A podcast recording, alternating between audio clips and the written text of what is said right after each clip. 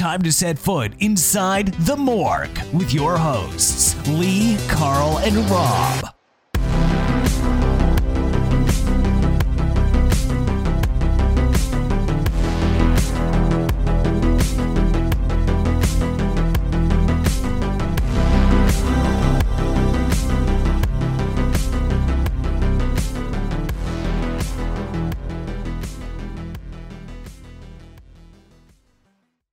Good evening, and welcome to another episode of the MMM. So, um, so tonight we're going to review the Western Horror Bone Tomahawk. Before we get started, though, I thought we'd go around the table as we usually do, and we'll chat about any films we've been watching this week. So, uh, Lee, do you want to start? Um, recently watched that uh, Run. It's a horror film, very much along the lines of Misery, but this time instead of it being a, an author and his fan, it's a mother and daughter. The the mother's drugging her daughter and causing her to have a disability. Yeah, it's quite a harrowing watch, but uh, yeah, it's decent. And uh, the other thing uh, I watched Brawl in Cell Block 99, which is um, the director of Bone Tomahawk's second film. And that's worth a watch as well. Uh, very over the top violence, pretty much say, along the same lines of Bone Tomahawk as, as far as violence, but this one's set in modern day. It's a prison, and it's a guy who's being forced into a situation where he's got to do various violent acts to try and uh, free his daughter, his um, wife, who's being held uh, hostage. So, so it's a uh, chick flick. That one too. chick it's flick. a chick flick. Yeah, this director it's all about yeah, all about the chick flicks and keeping the keeping the wives happy. Yeah. Cal, uh, Cal, have you what have you seen? I'm I'm afraid I'm I'm keeping my usual tradition of not of not knowing really anything about movies since the year 2000. And uh, what did I watch? I watched a, a, Blu-ray of a film called Newman's Law a couple of nights ago, which is an old film with George Peppard that's just come out on Blu-ray. That sounds good. No one will know what that is, but it wasn't a bad film actually. It's kind of a seventies uh, cop thing, quite good. Apparently, it was made for TV originally, and then they decided to release it to cinemas. Yes, that was quite fun. Uh, what else did I watch? I watched a Jackie Chan film called Shaolin Wooden Men which has just come out on Blu-ray as well, and that was a bit of a blast from the past. But it's nice to see some of these films, uh, you know, looking really good and restored, and um, they they look like new movies. They look like different films because if I don't know if you ever saw them on VHS uh, years ago, Lee and Rob, they were the quality of these prints was uh, was terrible and it was panned and scanned. You know, it wasn't in widescreen. I remember the. Uh, was it Moviedrome? I think, oh, there used to be a Jackie Chan um, series of films shown on BBC Two in the eight, uh, 90s. I think it was Channel Four, Rob. Channel Four did. It, it was one 4, Christmas yeah. they put a few on, and it was the first time I'd ever seen anything like it on, on TV. Although I'd seen a few on video. That's when I saw like Police Story and Armor of God and things like that. Uh... Yes, yeah. In fact, those one they put on Police Story, Armor of God, Wheels on Meals, and Project A. I think. So oh, yeah, yeah they, they had those four on. Yeah, they were like the, they're the, basically the best the best Chan films. So they they they pick well. In fact, you just mentioned Moviedrome. I've managed this week to secure a copy of uh, one of the Moviedrome guides made uh, in conjunction with the old, with the show, and this little guide has um, like Alex Cox's write ups of the films inside it. So I'll uh, haven't received it yet, but I've managed. There's one winging its way to me now, so I'll... that'd be decent. Um, yeah, I've watched a few things this week. I've watched um, Bombshell, which is uh, about the uh, the investigation into uh, sexism and, and um, internal abuse of women in Fox Network News. Uh, that was pretty decent. I thought it was going to be pretty bad because it had Nicole Kidman and Charlize Theron, but it turned out to be quite interesting. Um, I watched On the Rocks with Bill Murray and Sofia Coppola, Sofia Coppola's new film. Not uh, Alpha Two. No, not on the not Alpha Two. on the Rocks is about a uh, a, a playboy philandering father who uh, slowly um, connects with his daughter because his daughter suspects that her husband's having an affair, and because of him recognizing all the signs, he takes her on this little road trip to to look into you know the honesty of her husband. Mm-hmm. And then also, I tried to watch um, Nicolas Cage's new film, uh, Jiu Jitsu, which, if you've ever seen Predator, is like um, Predator, but if you took everything that was good of Predator and took it out of the film and replaced it with Nicolas Cage and um, a zero budget, you would get Jiu Jitsu and I, I, only made it 20 minutes through the film and I had to give up. So, So yeah, sadly, I was going to recommend Jiu Jitsu as a, a Manchester Morgue episode, but it's so bad it's not even worth reviewing. I think he's sometimes he's occasionally in a film that's good. That has nothing to do with him being in it. I mean, what's weird about Jiu Jitsu is literally has this big long list of you know actors at the beginning, and then finally it says and Nicolas Cage, which suggests it, you know, suggests he's only in the film for about fifteen minutes, but He was Um, on set for yeah. a day, and he, he probably got paid quite a lot. But the, the video box presumably has his has his name yeah. above the title, uh, above everyone else's. Well, we'll cut to the chase. So um, tonight is episode seven, and uh, this is Cal's uh, baby this week. So we we're each week we're choosing a film. Cal chose uh, the Kurt Russell film uh, Bone Tomahawk. So I'll let you go, Cal, with the uh, summary of it. I, yeah, I've, I've no idea why we chose this film now. I mean, it's a, it's a first watch for me. I, I I'd kind of it's a kind of film that seems to tick my boxes. You know, I like I like westerns, and I'd, I'd heard it it was um, it had a bit of horror crossover as well, um, without too much detail. So I thought this is probably going good. Okay, yeah. So here's the uh, here's a synopsis for uh, Bone Tomahawk. Two drifters uh, who rob and kill travelers run afoul of a Native American tribe by desecrating uh, their burial site. One is killed while the other escapes. Eleven days later, the drifter arrives in a small town named Bright Hope and buries his loot uh, under cover of darkness. Backup deputy Chicory reports him to Sheriff Franklin Hunt, who's played by Kurt Russell. Hunt shoots the drifter in the leg and sends John Bruder, uh, played by Matthew Fox, to fetch the town's doctor. Arthur O'Dwyer, played by Patrick Wilson, is resting at home with a broken leg with his wife Samantha, who's the doctor's assistant. The doctor's uh, doctor is drunk, so she's called to the jail to treat the drifter's gunshot wound to his leg. The drifter is left with Samantha and Deputy Nick overnight in the jail, and during the night, a stable hand is graphically murdered. In the morning, it's discovered that the drifter, Samantha, and Nick have been abducted by a Native American tribe of cave dwellers or troglodytes. Hunt forms a hunting party consisting of him, Chicory, Bruder, and Arthur O'Dwyer, despite him having a broken leg. After a difficult trek during which the hunting party disagree, fall out, and have their horses stolen, Bruder and Arthur O'Dwyer come to blows, and this worsens his leg injury. As a result, he is left behind to recover. The three are attacked by arrows, and all are injured. Two of the attackers are killed, and Hunt and Chicory retreat, leaving Bruder behind, who's killed outright but not before killing another Native American. Hunt and Chicory are captured and imprisoned into the Native American's cave, where they find Samantha and Nick imprisoned in an adjacent cage. It transpires the drifter has already been killed and eaten. They see Nick taken from his cell, stripped, brutally scalped, and eviscerated before being taken away, presumably to be eaten. Arthur wakes up and follows the trail. He kills two Native Americans and notices something in their windpipes, which turns out to be a whistle of some description. O'Dwyer cuts this out of one of the uh, Native Americans and uses it to lure another tribe tribesman close, close enough to kill him. Back in the cave, the leader has grown angry and pulls pulls out Hunt from his cage, cutting open his abdomen and shoving a hot metal flask into the wound and shooting him twice. Arthur arrives in the cave to save the day, and Hunt kills the leader. Hunt stays behind due to the severe nature of his injuries as he swears to kill the three remaining tribesmen with a shotgun. The survivors escape to hear three distinct gunshot sounds in the distance as the threat from the cave dwelling cannibal tribe seems to have been quashed, but at a terrible cost. And there you go. That's that's have it. That's, that's bone. That is bone tomahawk. And uh, actually, it's quite. Um, I was surprised when I, when, I start, when I started it. For some reason, I had it in my brain. It was like a ninety-minute film. This is two hours yeah. twelve minutes. This is this is not a Mm. short film to do a, um, a synopsis for. Yeah, it flew by though. To be honest, wasn't it? It was even though it's such a long film, it, and it has some kind of slow moments. I think the the dialogue and the the bits of action peppered throughout the film sort of keep it f- flying along at a good pace, really, doesn't it?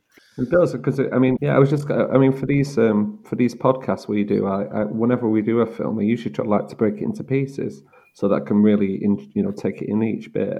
But I ended up, it was a it was a school night, literally a school night, and uh, I ended up, I said to myself, I'm only going to watch thirty minutes, and I ended up watching the whole thing because I obviously got into it. which is always a good sign. It's, I mean, it is a slow burn. You know, any reviews you see on this film will say that you have to earn it. You have to you have to stay with it. But the characters are so well scripted and you know mm. cut out that um, it's definitely a good watch. Now, uh, would you call this, uh, Carl and Rob? Would you call this a horror or a western? Do you think, or is it? A, would you call it a mashup movie? What's your opinions on that? Oh, I'd say it's firm. In my opinion, I'd say it's firmly rooted in West. It's got all the archetypes. Mm. It's got it's got the gunslinger, the cowboy, the sheriff, um, the old timer, and it's yeah. it's got. But then it does have the, those massive horror stamps as well, like the um, the Indian burial ground that you disturb, and the threat of the unknown, and uh, yeah, so but very much a western. I mean, I, read about yeah, um, yeah. I'd say that Zahler, the director, he really wanted to do a western, which is not very popular to do, and it's hard to do. But yeah, yeah, the, he was saying that the it's it's really not the com- the production companies now don't consider a western as as viable as a you know as a project really, and it, we had to go to Europe to get it financed, finance, which was uh, yeah, it's cheap, isn't it? Pretty bizarre. Yeah, yeah the right. films are cheap to make. It's an independent independent production. This one, and um, going back to that question, I think for me, it's it's certainly a western. Robert, you're, you're right when you say all the kind of familiar western tropes are there. You know, there's a, yeah, kind of like a hunting yeah. party, there's a posse assembled. It's almost like um, I was thinking of there's a John Wayne film called Searchers, and um, although yeah. although mm. they're completely different in tone, there's lots of similarities between uh, between this film and that film, where I think Natalie Wood is kidnapped by a tribe of Indians, and uh, yes, John Wayne go, yeah. go, out to um, you know try and track her down, and uh, that's a good that's a great film as well.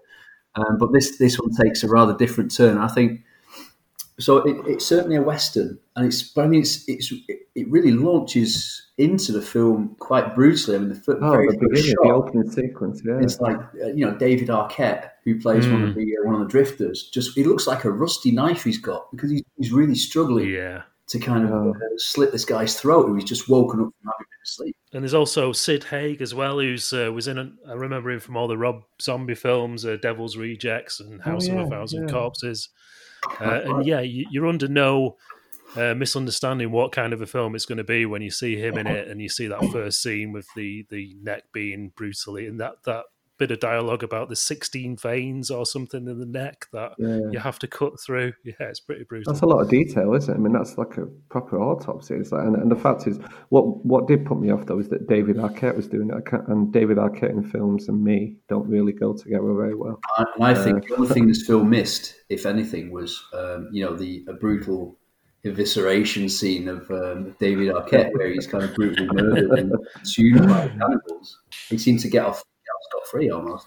It's true. If Courteney Cox was in the film, he probably would have had that happening. But um, I was going to say as well, apart from being a western, the, um, the some of the shocking scenes, especially towards the end, were uh, they they put me in mind of the first times I saw films like uh, you know Cannibal Ferox or Cannibal Holocaust, and oh, yeah. uh, also other kind of slightly lesser lesser maybe not as grim ones, but still pretty grim, like you know the original Hills Have Eyes or um, perhaps even the Texas Chainsaw Massacre. It's that kind of, you know, it's that otherworldly, otherworldliness of the villains of the piece. Um, it's mm. like you know, this forgotten part of time where, you know, technology and progress hasn't just hasn't has never reached them. No, it's the threat. Of the, it's the threat. The, it's like Hills of Eyes, like the threat of the unknown, the threat of the uh, the, the, hidden frontiers.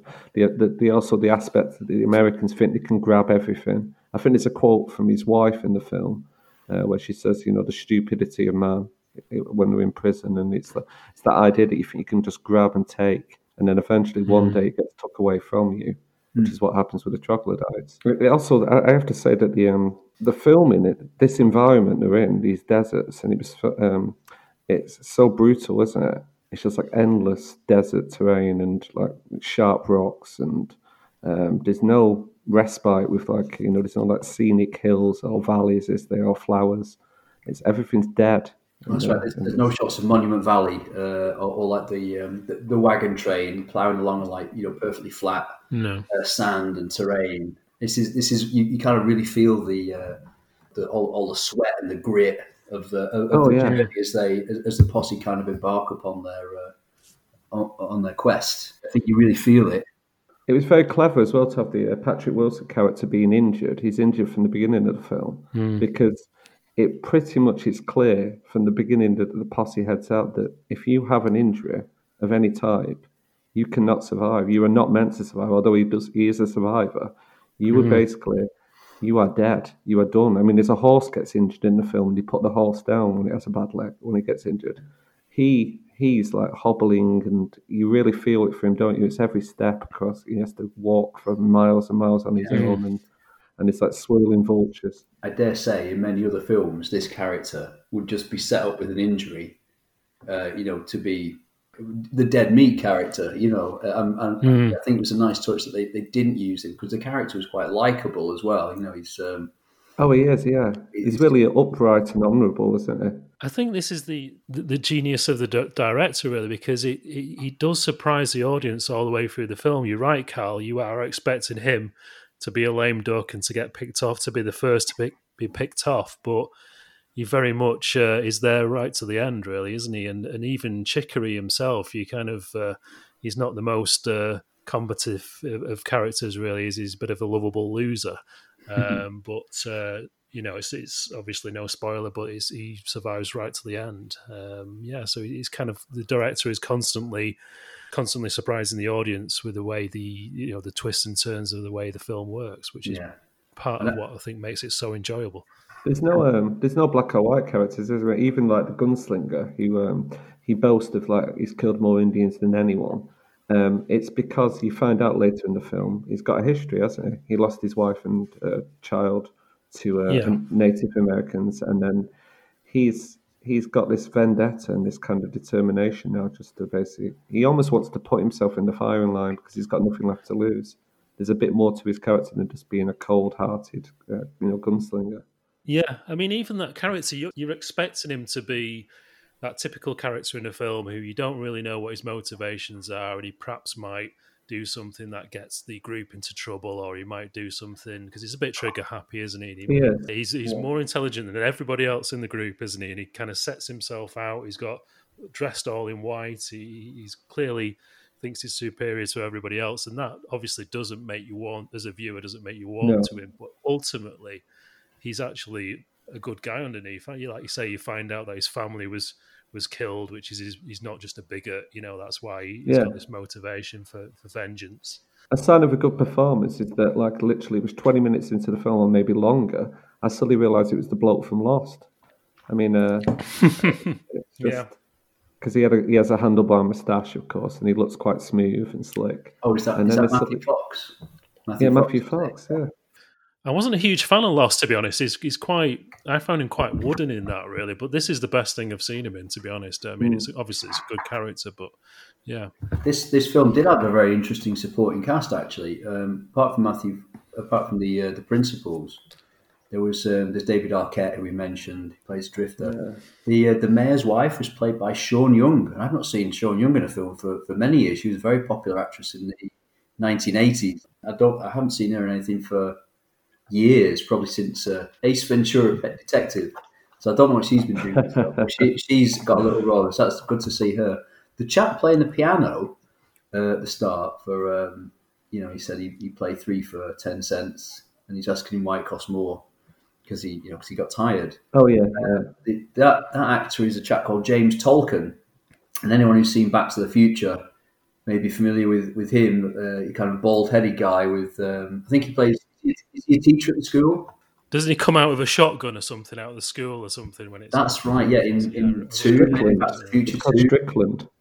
Yes, Strick- Strickland? Yeah, yeah, That's yeah, him. yeah, that's it. And the other actor who I have to say I didn't notice until the final credits, but there's there's kind of another actor who's popular in the early eighties called Michael Paré, and uh, again he's someone I've not seen anything for years. I honestly didn't notice him in this film until I I only watched it once. I'll, I'll go back and check. Michael Paré was in this. He was a big actor in the uh, early eighties as well. So obviously the director's got a bit of an eye for the uh, you know some of the actors from the uh, the not not the older generation, but you know uh, kind of cult uh, actors who've appeared in cult cult films that you know he's obviously keen on.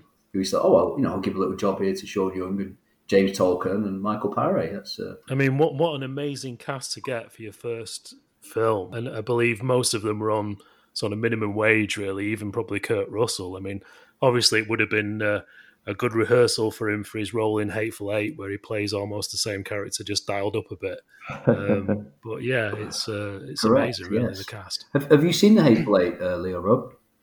Yeah, I've seen it. Yeah, Yeah. yeah. Yeah, it's, it's it's really odd because in 2015, Kurt Russell, two of Kurt Russell's films were both westerns, where you know westerns aren't generally made um, these days, and um, in both films, again, spoiler alert here, guys, but I mean you you know you, you shouldn't really be listening if uh, if perhaps you've not seen it already.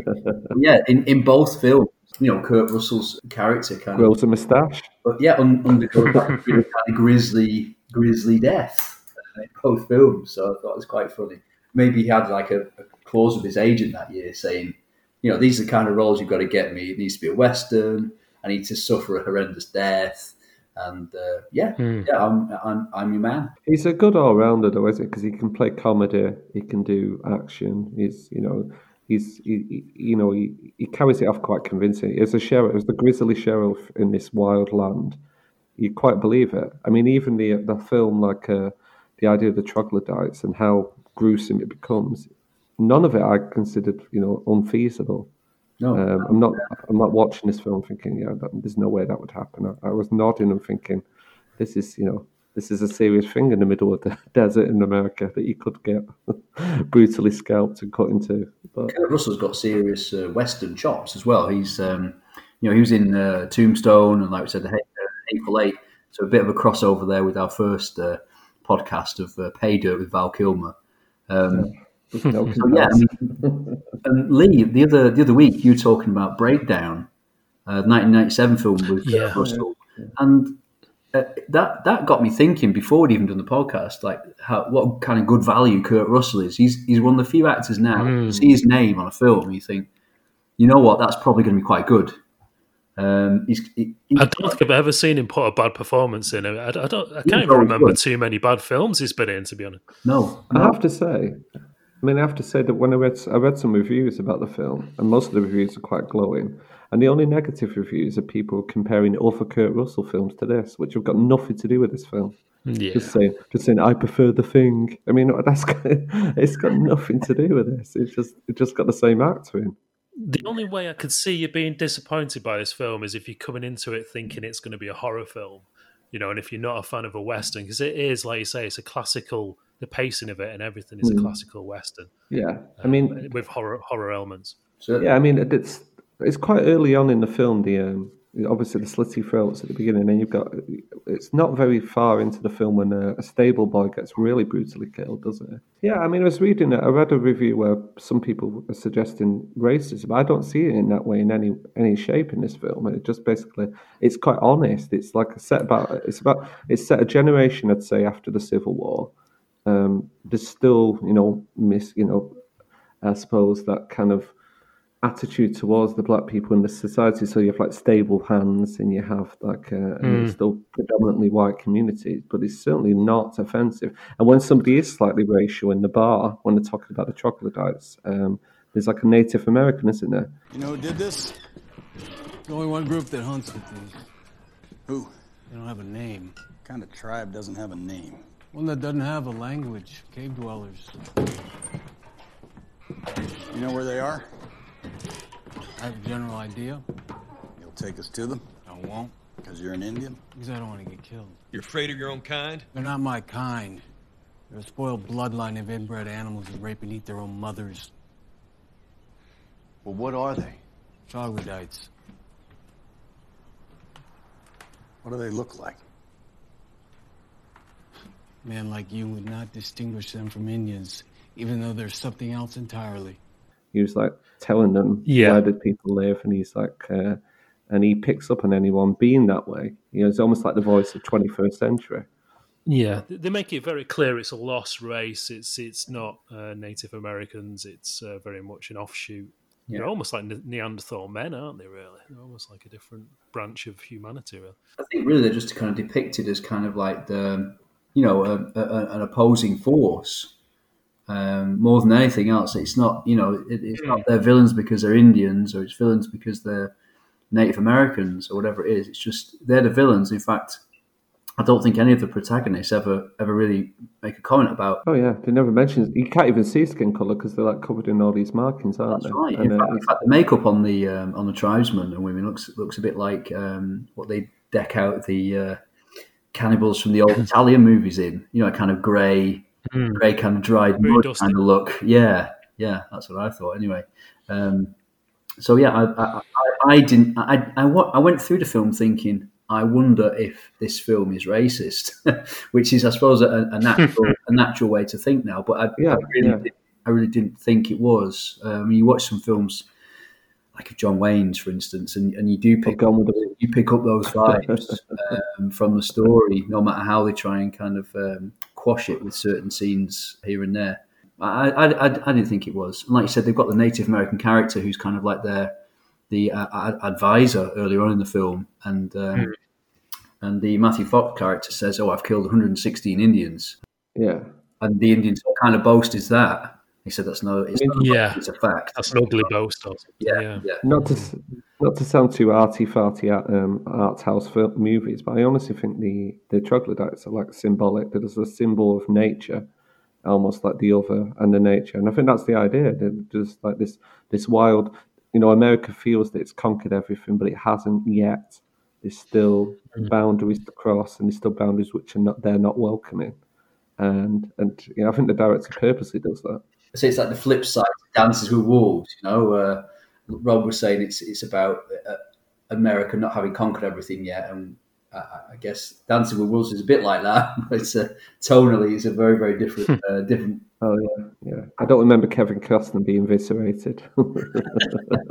And you know, I'd I'd pay to see that as well. You know, quite apart from David Arquette, I'd pay, I'd pay to see Kevin Costner eviscerated. He'd, he'd make a good go of it, wouldn't he? He'd probably charge about three hundred million dollars to uh, Warner Brothers for the privilege. But uh, yeah, you know, I think in many ways that's the simplicity of the film. It is a very simple plot. It's a film with the kind of plot we've seen in many, many times before, isn't it? I mean, it, obviously makes a, a twist on this plot. You know, basically there's a threat to the town. The townspeople get together, and the, a band of heroes uh, are banded together, and they go on an adventure and uh, a rescue mission. It's something we've seen many times before, but obviously the twist is is the cannibal element that that makes it interesting. Really. And I think the um, I, I think one of the strengths is um, once we're on the road with them, so to speak, on the trail with these characters, their their stories tend to come out, and the, because of the run time, know it does seem long when you first go into it. It's like, oh my goodness, it's 132 minutes, but actually, it gives it just gives the actors and the the writers a bit of breathing room to create to give kind of depth to the uh, to the lead character in, the, in the story. I mean, even even Kurt Russell after he shot David Arquette in the opening scenes, is it the um, the, the wife who's a doctor's assistant? She kind It's in the of bar, she, yeah. she kind of implies that um, you know Kurt, um, Kurt Russell is too he's too quick he's too quick with his trigger finger and that he's he's shot people in the leg before you know just just over a kind of a minor kind of disagreement which uh, I suppose to to people watching it that's what it might have appeared to be But as you see with the Patrick Wilson, you see with the Patrick Wilson character, a leg injury in those days can be completely can white kill you off. Actually, that can be it. It can lead to gangrene. Yes. Can lead to amputations. You know, it can it, that can be the end of you really functioning in the, in those days. So when he shoots people in the leg, he's like he's he's pretty much taking away their their liberty completely. There's there's some good. Um, another thing I like is the the comedy all the way through the film, mainly from Chicory, which uh, I loved his character. He's uh, played by Richard Jenkins, Oh, who's yeah, no stranger yeah. to a comedy film. The uh, Step Brothers, if you remember him in that with Will Ferrell, um, st- I think he stole that movie in, in a way. And he, he, I love some of this. Even like like you say, some of the dialogue. They've got more time, haven't they, to spend on dialogue in the movie. And even the stuff where he's, he's asking how does he read it, he can't manage to read a book in the bath. He's getting advice off uh, uh, the sheriff on that. You know? Yeah, it's he's obviously kind of ad lib he's not very educated. It's a lovable, yeah, lovable. He's idiot. lovable. He's also too soft for that world, isn't he? He's like he's about twenty years old. He's about twenty years old. We're supposed to be about twenty years older than the Kurt Russell character, but he's like a baby, isn't he? It's almost like a. don't he is the deputy. in some in some scenes he's quite canny. You know, he's um, he, he seems to have good appreciation of what's going on, but um, I think his, his his approach to it all is to kind of see it through almost kind of childlike eyes. He's yeah. He's, you think actually all the way through the film, you think he's definitely going to die because he's uh, he visits his wife's grave and he's he basically has, doesn't have much to live for, does he? In that sense, he's like uh, he's prepared he's prepared to follow the sheriff to the end of the world and back, but he's a survivor. Again, it's two big surprises, isn't it? The guy who's got no leg and the uh, and the old man, two survivors. And I love the fact that at no time in this movie are any of the characters safe. You always feel that they're under threat. You know, when they're sleeping out in the rough and they've they've got the, you know, the the ropes uh, tied around the camp, and you just think at any moment, well, it does happen, doesn't it? At any moment, one of the characters could be picked off and and kind of uh, an arrow through the throat. Any, uh, you know, oh, yeah, so yeah. I love that. I love that because it keeps you on your toes. It keeps you interested in the film all the way through. Really. It does, and um, I think that the, the runtime doesn't detract at all. It, it, uses its um, it uses two hours ten minutes really well. I don't know if it would have been any, any any longer than that necessarily, but I wouldn't. I do wonder if this is the difference between like an independent production like this um, that seemed to make most of its money back from home video sales and, and uh, streaming and whatnot, um, and you know a studio release where a film like this had it been had been made would have been you know, in the region of about 90 to 95 minutes with lots of the character stuff, you know, completely removed.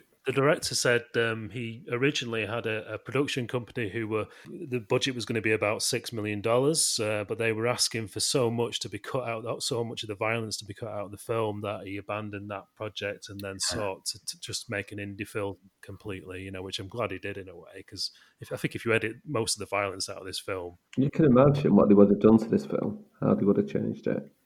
Uh, yeah, it would have had a happy ending, I suppose, in that sense. Uh, yeah, not uh, not a massage parlor happy ending, but uh, happy. might, might set in a massage parlor. You know, the the, the happy ending. well, the film would have been called Boner Tomahawk then, wouldn't it?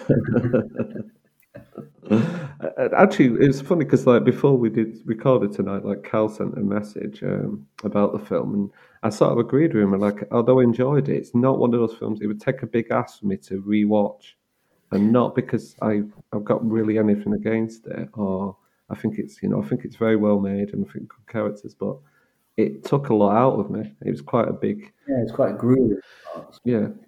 That scene at the end will, will haunt me yeah, for many yeah, a year. I think. Yeah. Lee, I tell you what, Lee, if you need to, if you uh, want to see any more films to kind of leave you that feeling, I definitely I'm not sure if recommend is the right word, but perhaps a Cannibal Holocaust might be uh, for you. to be honest, I'm a bit of a cannibal noob, really. I do like zombie films, but I'm not.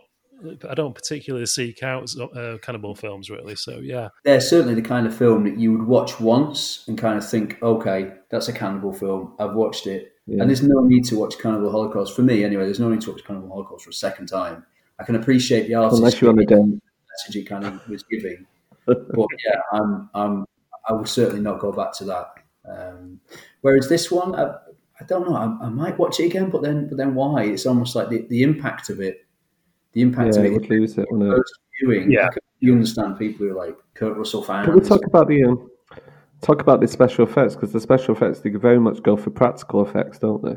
Which, especially for the violence, is really quite gut wrenching. It really works the scene, the scenes in the cave mm. where they used obviously like latex and uh, those things and entrails and I don't know what sheep or pig guts or whatever. That's normally really works. They would, they would use the old days of like you know uh, shooting Dawn of the Dead or something like that. They they go down the butchers and just get a load of uh, entrails from there, yeah. use them in the uh, in the in the special effects. But I don't, yeah, I don't know if that's what they did here out on the um, out on locations here. But I, I guess they could have decayed bits in the studio, perhaps. Yeah, I think maybe the part that's, that's sickening about the uh, the violence is the fact is you've got the main star, Kurt Russell. He's like in the prison. He's, he's been imprisoned in the cave, hasn't he? He's like behind this, these uh, wooden uh, bars, and he, he can't do anything to save his deputy and what's going to happen. So I love his reaction. It would have been tempting to have the reaction to be screaming or or crying, but he just kind of he, he slumps back into himself, doesn't he? And just almost in disbelief and just like retreating into himself, which yeah, was quite yeah, I like that. Yeah, his his other deputy who's next to him can't watch it, can he? He like covers his eyes. Whereas um, the sheriff watches it all. He sees the scalp and he sees the, the cut. You know, he was also uh, re- kind of reassuring him, you know, giving him false hope. The cavalry's going to arrive. You're going to be avenged, and that's the kind of thing you want to be hearing. Well, he says that, doesn't it? That's the that's the kind of thing I would want to hear if I was Yeah. going through that.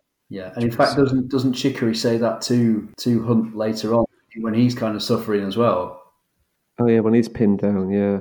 Avenged. Um, The, and as it turns out, they're, they they are correct, but um, uh, but perhaps a bit quicker than they might have uh, envisaged. It's quite an interesting. I mean, in that scene when the sheriff's pinned down, and then the cannibal's trying to work out how to use the gun, and he shoots him a couple of times, and he tries to shoot him in the in the in the balls, doesn't he? That's right. He puts the gun right, right, and the gun the gun's run out of bullets. That's the only thing that saves him from that point.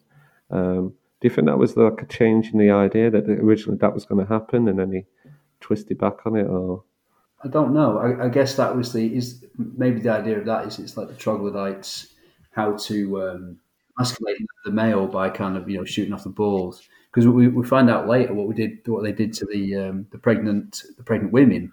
You know they they blinded them, they've lopped off their their limbs, and um, so perhaps this would have been the first first thing to do if you're emasculating another male in a troglodyte tribe is uh, you know shoot off the balls or cut off the balls in their case. yeah, Maybe I don't know, but then it doesn't work for him. Funnily enough, he's he's he's, he's impotent, I suppose. and it's quite ironic. know. It's quite ironic that the big the big hero of the film turns out to be the uh, Patrick Wilson character, doesn't it? Yeah, he He's the uh, literally comes in to save the day, um, which again in, in a film, of Arthur, this yeah. nature, yeah, in, in a film of this nature, you, you, you wouldn't expect. yeah, Yeah, he does a really good job because all the way through the film, he's he's he's constantly in pain, isn't he? Struggling with his leg, and that could be quite grating in another movie Yeah. to watch somebody constantly moaning. But he does a very good job of, and it's quite a hard thing to get across, isn't it? The pain from a the, the pain in the movie to get that across to the viewer, but. He uh, does an ex- exceptional job, and that bit where he's he's getting his leg reset after the fight, Yes, oh, that was it's pretty horrible. painful. Yeah. actually cuts away from that before he does it. kind I, I thought I thought they would they would show that in graphic detail, but of course they they don't. Yeah, I noticed that. Yeah, and they did it with um, you know when uh, Sid Haig character Sid Haig who's getting uh, disemboweled Yes. at the beginning. They he's very much off in the distance, so the director kind of spares the viewer early on in the film from seeing some of the violence, and then, but then eventually you get the full the full Monty at the end. Yeah, there's also. I mean, I I read um, some review that um, it's allowed to be gratuitous with violence, but when the when the uh, when the cowboys are having sex with their wives at the beginning, it's quite tame. so um, he's allowed to do physical violence, but not sexual violence, I suppose. Maybe he wants to get that tenderness at the beginning of the film, and then really shock you at the end. He can't do too much with that, bro. That's true. He's got to. Although he's no, he's, he seemed quite fit, didn't he? Because he, he was underneath for a little while, and then and then they switched positions, didn't they? And and, and he got. So he, I don't think he's, like, Yeah. He's just faking it. Such a nice life, hasn't he? He's got a nice house. He's got a perfect ten, you know, intelligent wife.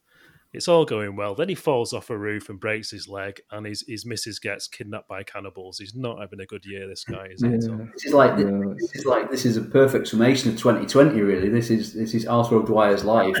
It's like you know the All it equivalent. needs is a virus. Yeah, the zombie. Uh, not zombies. Keep calling them zombies. The um, troglo troglovirus. Troglovid. Troglovid nineteen. Right. Anyway, so um, Arthur, yeah, uh, one thing I noticed was that Arthur O'Dwyer uh, throughout the film, unless I completely mis- misread this, he seems to have like he's very kind of spiritual, religious. And there's one scene where they're sitting down at the campfire and they're about to eat, and he, he's about to say grace to um, you know thankful for the food they're about to receive, and he, he kind of stops and he kind of breaks down for a, for a, as he's about to as he's saying it, and I, I, I wonder if this scene was a bit him kind of questioning questioning God at this point and uh, the existence of God. But he, you know, fair play to him and his, his character. He kind of rede- he kind of you know comes back to it and he, and he finishes off the prayer. There's a few scenes later on where he kind of looks up to the sky and he says, uh, "Maybe I misread this. Maybe this is just the, the Indians he's talking to. It might be." I think he's looking up to the sky and he's saying, "Are you watching? Are you watching this?" Is it him who's? I think he also says, "I thought the world was supposed to be round, but out here, I'm not so sure." Is, is this is this his character like Yeah. questioning his faith uh, Yeah. in in parts because he, you know, he, he does have an injury. He's, he's kind of going through these trials, and yet at the end, and these trials are quite quite harsh and brutal, and yet at the end he comes he comes away from it, and it's just because he's he's retained his faith, he's kept his faith. Faith is mentioned a few times, isn't there? There's that bit where the two Mexicans get shot by Brooder, and uh, Chicory is saying, uh, you know, I don't, I don't think you should have killed them. I mean, they were wearing a cross, weren't they? But Yeah, I think he, ultimately Brooder is proved correct, isn't it? Because there obviously were. I think they get they get Oh, they were- attacked. They were rustlers, Yeah. weren't they? So basically, like a, not rustle, uh, so like a few. Literally, it's a bit later on. Another group of them tries to attack, doesn't it? So Yeah. yeah, Unless unless the murder of those two is what kind of brings the others on to think, right? Well, you've done that. We'll we'll nab- we'll steal all your horses, you bastards. Possibly, yeah. Yeah, so it, it's hmm. it's unclear, isn't it? Definitely, it might have been the right decision, and, and we just don't know.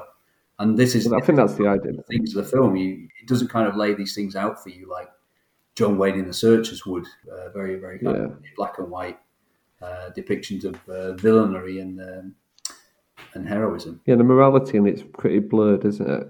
Yeah. And even the question Brooder's morality, but he turns out sometimes to be quite wise and quite and quite heroic as well, doesn't he? The way Hmm. uh, his ending is quite, you know, quite brave, and uh, he's doing it because he feels honor, honored uh, to the doctor, but the doctor because he grabbed the doctor to help um, uh, at, the, at the beginning. He feels guilty about it. He feels that he has a almost like an honorability to follow through on the on this on this this journey. Yeah, I suppose he's the only one in the group who hasn't, well, apart from Chicory, maybe, who hasn't really got anything to go back to, hasn't he? Really, he's. Uh, I think he says at one point, um, "I'm more intelligent than the rest of you because I'm the only one who's not got married." And Chicory Yeah, kind of, that's it. Yeah, you know, I suppose he hasn't got too much to go back to, and, and an honourable death, I suppose, is his. Uh, yeah. It's a warrior's death, is it? He dies like a warrior, which is the death he was looking for, I suppose. I love the comedy throughout the film. That bit you mentioned that bit in the the bar, Carl, with the uh, the piano player with the little sign. So he's like, you know, the It's a funny little scene as well. Yeah, Yeah, and he's like, why? Brooder's like, why? Why is it more expensive to have more songs? And the uh, piano player's, well, you know, I get tired after two songs. And then he turns his pays the money, turns the, the card round, and it's like first, you know, buy me a drink, first drink's a whiskey or something.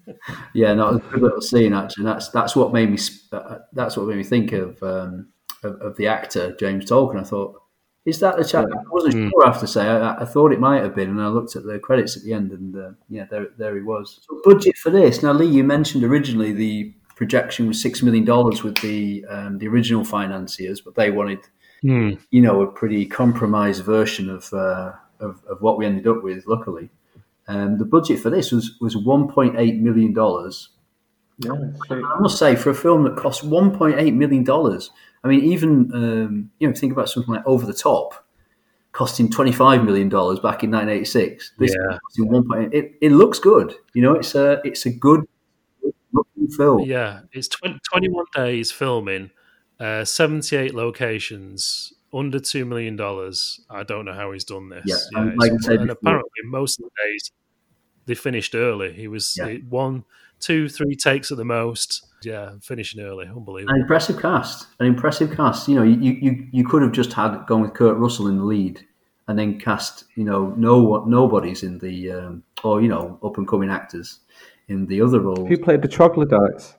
Now there's a question of. Uh, there we go. You can you can go off and do some research on that I'll one. have to, have to go and have a look and see if it's like Larry David or Our something. listeners, uh, give our listeners an update on the uh, on the next the next episode about the troglodyte actors. Budget one way. Now the, the box office for this, I noticed, was under half a million dollars. It's like four hundred eighty-one thousand dollars not good. box office. But I was I, I did some other searching, and this this film seems to have made about an additional, at least, well, in the US, an additional seven million dollars on um, DVD, Blu-ray sales, and streaming streaming income. So I mean, it's it's it's made its money back considerably, but probably through the home video market.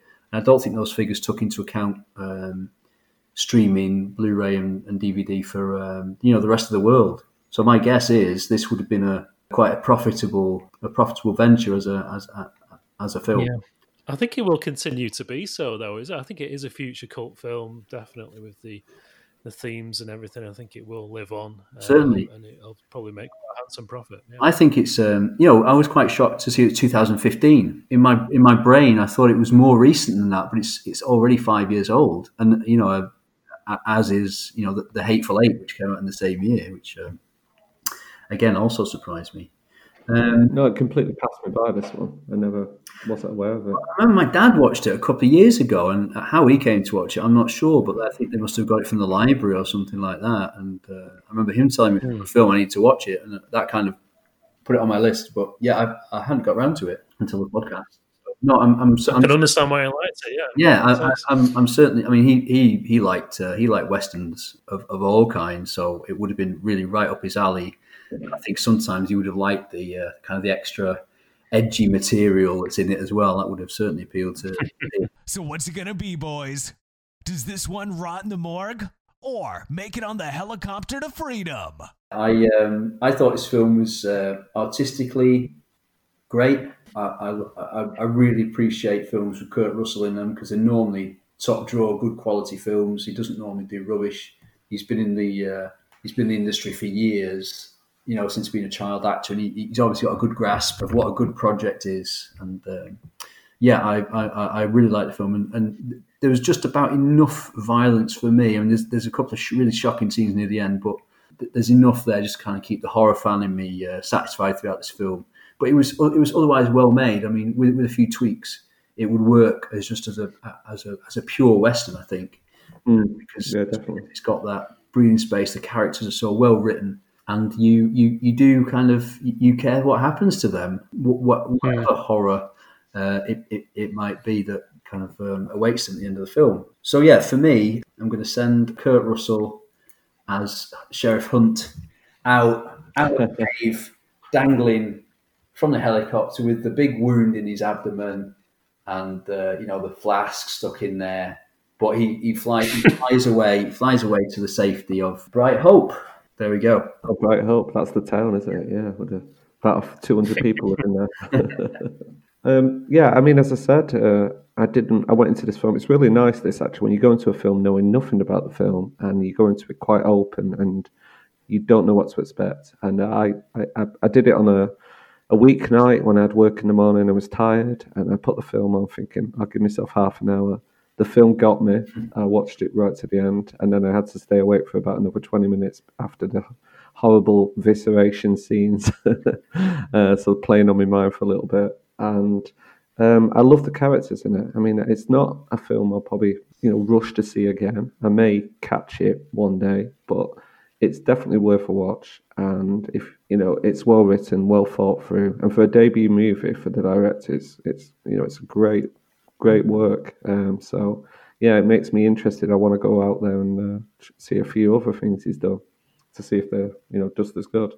So for me, um, definitely gets on the helicopter. He's got a big gaping wound in his abdomen, uh, but it's maybe the hip flask keeps him alive. There's something in the hip flask which uh, you know keeps the a bit of opium. some, the opium. and as the, as the helicopter's flying over the burning ruins, um, yeah, he just makes it. Gets there, gets home to his sweetheart. So uh, I'll say yeah, Bone Tomahawk is definitely not going in the mark. Uh, for me, I think um, I think what more could you want from a movie? Really, you've got a fantastic cast. Uh, Kurt Russell, never seen him in a, put in a bad performance. The dialogue's fantastic the whole way through. Despite it being quite a long movie and and somewhat slow paced, it still keeps you engaged all the way through. I was never bored, never looking at my phone. The characters are likable. I cared about them. There's so many modern films now. You watch them, you don't really care about the characters when they get killed. Ah, so what? you know but these characters you do care about even the ones that are a little, bit flawed like Brooder you know you, you- at the end of the film he, he becomes uh, quite a well-rounded likable character uh, quite a, a good guy really and um, the director I think did a fantastic job with the money that he had the, the cinematography is perfect uh, lots of nice wide shots of the LA desert Yeah, I it looks can't great. believe it was shot in 21 days, 78 locations, unbelievable. And I think there's a lot to like from this film. Yes, there's over the top horror elements that will put off some, uh, but it's not, it's not not really a horror film. It's definitely feels like a classic western. I think if you love westerns, you'll love this film, and I am definitely putting it on that. I'm walking it. I'm packing the bags and putting it on there. Freedom. Along with a flask. No troglodytes. The trog- troglodytes are locked up in the morgue, safe and sound. Even Kurt Russell Kurt Russell survived. He sealed up his wounds with the, the fire from the from the fire pit, and uh, he survived. And he's on the uh, helicopter to freedom, safe and sound. That's unanimous, then, isn't it? That's a that's a, is that a first? No, I think we've had ones before, but that's unanimous save. Uh, Bill and Ted was unanimous, wasn't it? it was, yeah. I don't. Um, the others, no. Maybe. So that's a big save for Bill Tomahawk. Um, what I can say, if you have enjoyed listening tonight, the next episode is falling in my uh, worrying hands, uh, and I'm choosing for episode eight, if you're interested, the 1984 sci-fi action big budget bomb, which uh, starring Tom Selleck, Runaway. If you've never seen the film, give it a go. It's got killer robots in it, and it's got Kirstie Alley. You have to remember, this is a time when he kept on thinking Tom Selleck could be big box office. when he should have been Indiana Jones, but he ends up making this. So definitely give Runaway a go. Please watch Runaway before episode eight so you can join in with the fun. It's uh, yeah, it's a, it's a good one to watch. okay, Runaway. Lovely. Lovely. Okay, well, it's a, a goodbye from him. And it's goodbye. And it's good night for me and them. bye bye. Bye bye. Goodbye, everyone. Next time.